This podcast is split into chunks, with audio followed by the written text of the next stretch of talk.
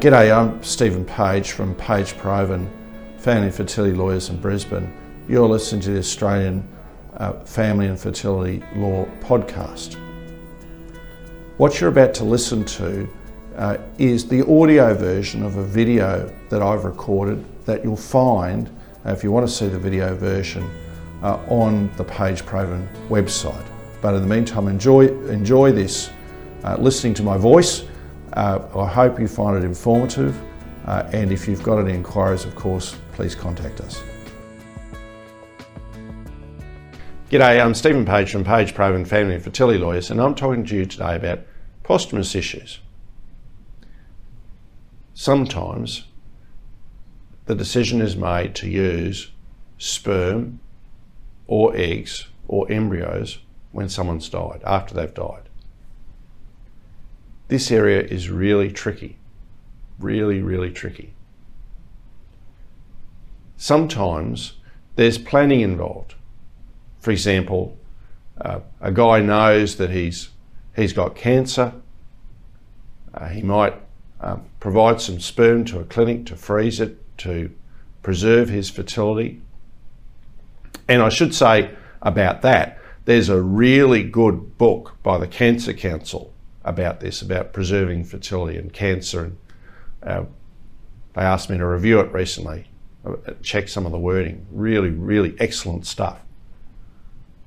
But if you've gone through the process of planning, you want to make sure you get your paperwork right so that if you have a spouse and your spouse wants to be able to use your sperm or your eggs after you're gone, they can and they're not going to be stymied.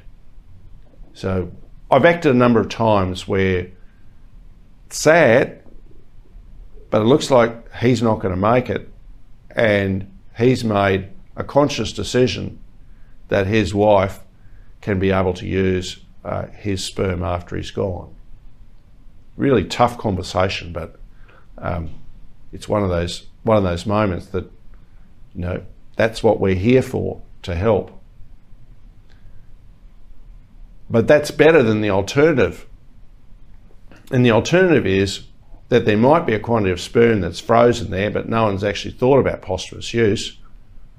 Or even worse, and it's typically him, occasionally her, but all the cases I've seen so far are him, he dies.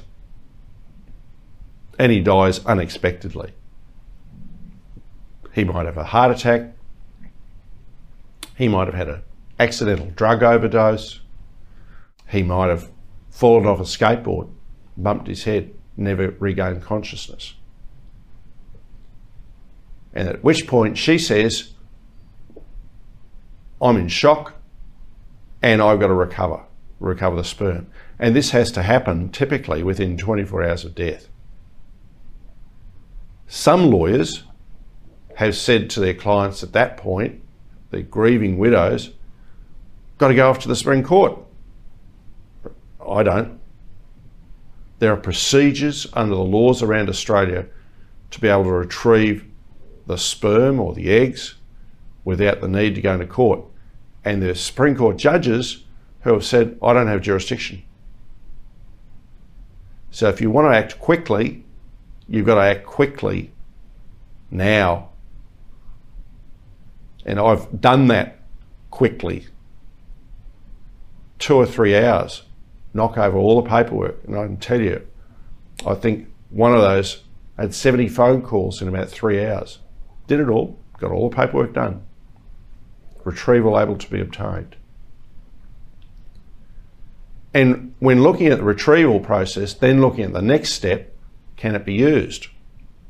And here Australia becomes pretty tricky because if you're in New South Wales or Victoria or South Australia, you can only use in some circumstances. Uh, and if you're in WA currently, you can't use at all. So you can retrieve, but here, here you've got quantity of sperm or eggs sitting in a deep freeze at an IVF clinic, can't touch.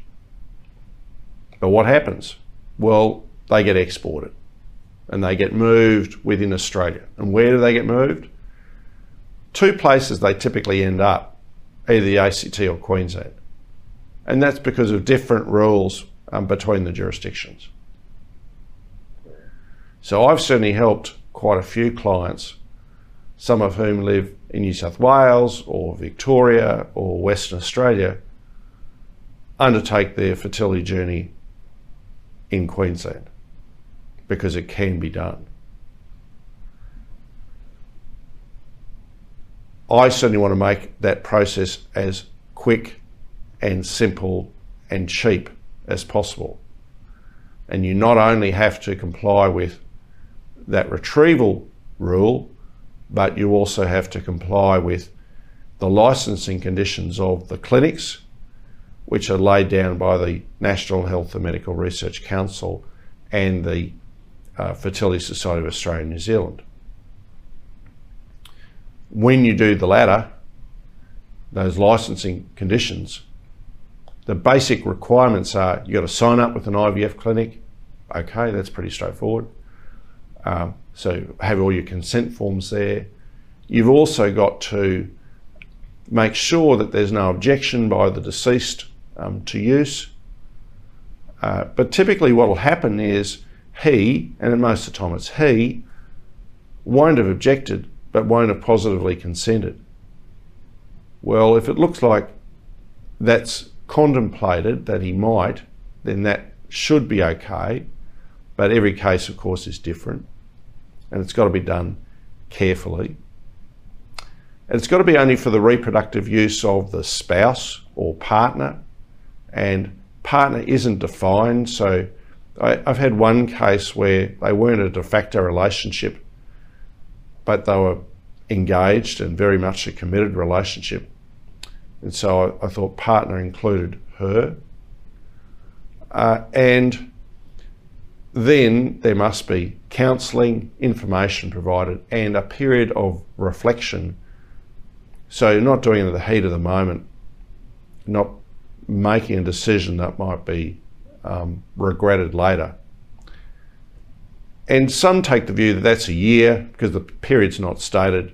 Um, my view is it depends on the case, but in most cases, probably six months. Some cases, a year, maybe longer but most six months.